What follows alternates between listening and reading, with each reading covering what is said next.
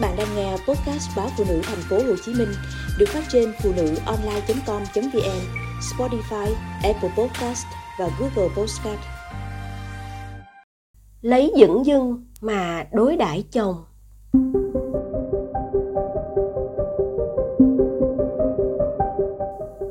Minh và Vân quen nhau từ những ngày đầu lập nghiệp. Trước đây, cả hai từng làm việc cùng nhau. Thậm chí, mọi việc đều cùng nhau chia sẻ, bàn bạc. Sau hai năm gắn bó, họ quyết định kết hôn. Sau khi về chung một nhà, với vốn liếng đã khá khẩm, cả hai thống nhất là Vân sẽ ở nhà để toàn tâm toàn ý chăm lo gia đình những việc bên ngoài dần dần do một mình minh gánh vác tính chất công việc khiến minh bận rộn tối tăm mặt mũi sáng đi sớm, tối về muộn. Nhiều khi nửa đêm, còn phải uống rượu để tiếp đối tác. Được ngủ một giấc ngon lành, đôi lúc là điều khá xa xỉ với minh đã thế, về đến nhà, vân lại than phiền, bóng gió trách minh sao không dành thời gian ở bên vợ? Mấy cô bạn vân cứ up hình facebook khoe gia đình hạnh phúc, khiến vân nóng mặt lắm thỉnh thoảng. Vân cũng đánh tiếng với chồng, rằng, anh ơi, anh à xem nhà người ta đi du lịch kìa, nhà người ta lại đi xem phim cuối tuần nữa kìa.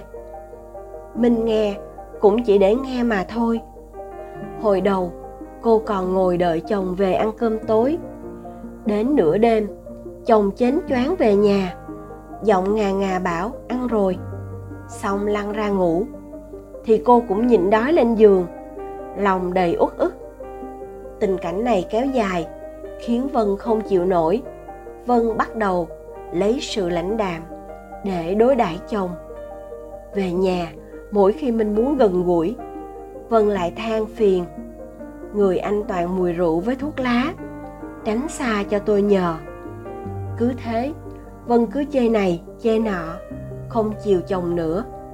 Dần dần mình cũng không thèm nài nỉ chuyện chăn gối, thậm chí là thẳng thừng từ chối vân. Điều đó càng khiến vân thấy khó chịu. Vân càng có cớ để tỏ ra khó chịu. Mình vì thế mà cũng trở nên bực dọc khi ở cạnh vợ. Có cảm giác như hai người họ khi ở cạnh nhau lại càng cảm thấy xa cách nhiều hơn mình bắt đầu thích nói chuyện với những đối tác nữ. Anh cảm thấy dễ chịu khi người ta không than phiền cái mùi rượu nồng nặc trên người anh. Người ta chỉ dùng nụ cười để đáp lại anh. Điều đó khiến anh thấy vui. Đã rất lâu rồi, vợ chồng minh vẫn lạnh nhạt với nhau như thế. Thậm chí có những hôm, cùng nhau đi dự đám cưới nhà người thân. Mặc cho vợ lên đồ lộng lẫy mình vẫn không mảy may xúc động. Thấy bạn bè khen minh lanh lẹ, có chí tiến thủ. Vân cười, nhưng kỳ thực trong lòng dửng dưng lắm. Như thể người ta đang khen ai đó xa lạ không bằng. Đôi lúc, cô muốn có lại cảm giác buồn bã. Đêm khóc ướt gối đợi chồng như ngày xưa. Còn hơn là cảm giác trơ lì đáng sợ như bây giờ. Nhưng những lúc cô độc tự sâu trong đáy lòng hai người họ vẫn muốn có một cơ hội nào đấy xảy đến, nhưng không ai muốn tạo ra cơ hội. Người ta bảo, trong họa có phúc cũng không sai. Mẹ minh ngã trọng bệnh, phải nhập viện suốt mấy tháng trời. Vân trở thành người thường xuyên túc trực cạnh mẹ chồng, tận tụy chăm sóc bà. Có những đêm vào thăm mẹ mình thấy vân vừa ngồi lau tay cho bà, vừa ngủ gật gò má cô hóp lại. Anh thấy thương vợ vô cùng. Đã quá lâu rồi, minh và vân mới cho nhau cơ hội được gần gũi.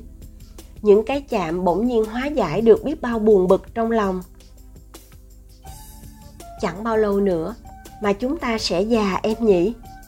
Lâu nay, anh để em chịu thiệt rồi. Cuối tuần này, mình cùng nhau đi ăn nhà hàng nhé. Anh cũng đã mua vé xem phim em muốn chúng ta cùng nhau ăn cơm ở nhà, sau đó xem phim. Mà anh này, em cũng có lỗi đúng không? Hai người cùng cười, rồi ôm nhau thật chặt. Cái ôm của sự thấu hiểu, cảm thông và tha thứ.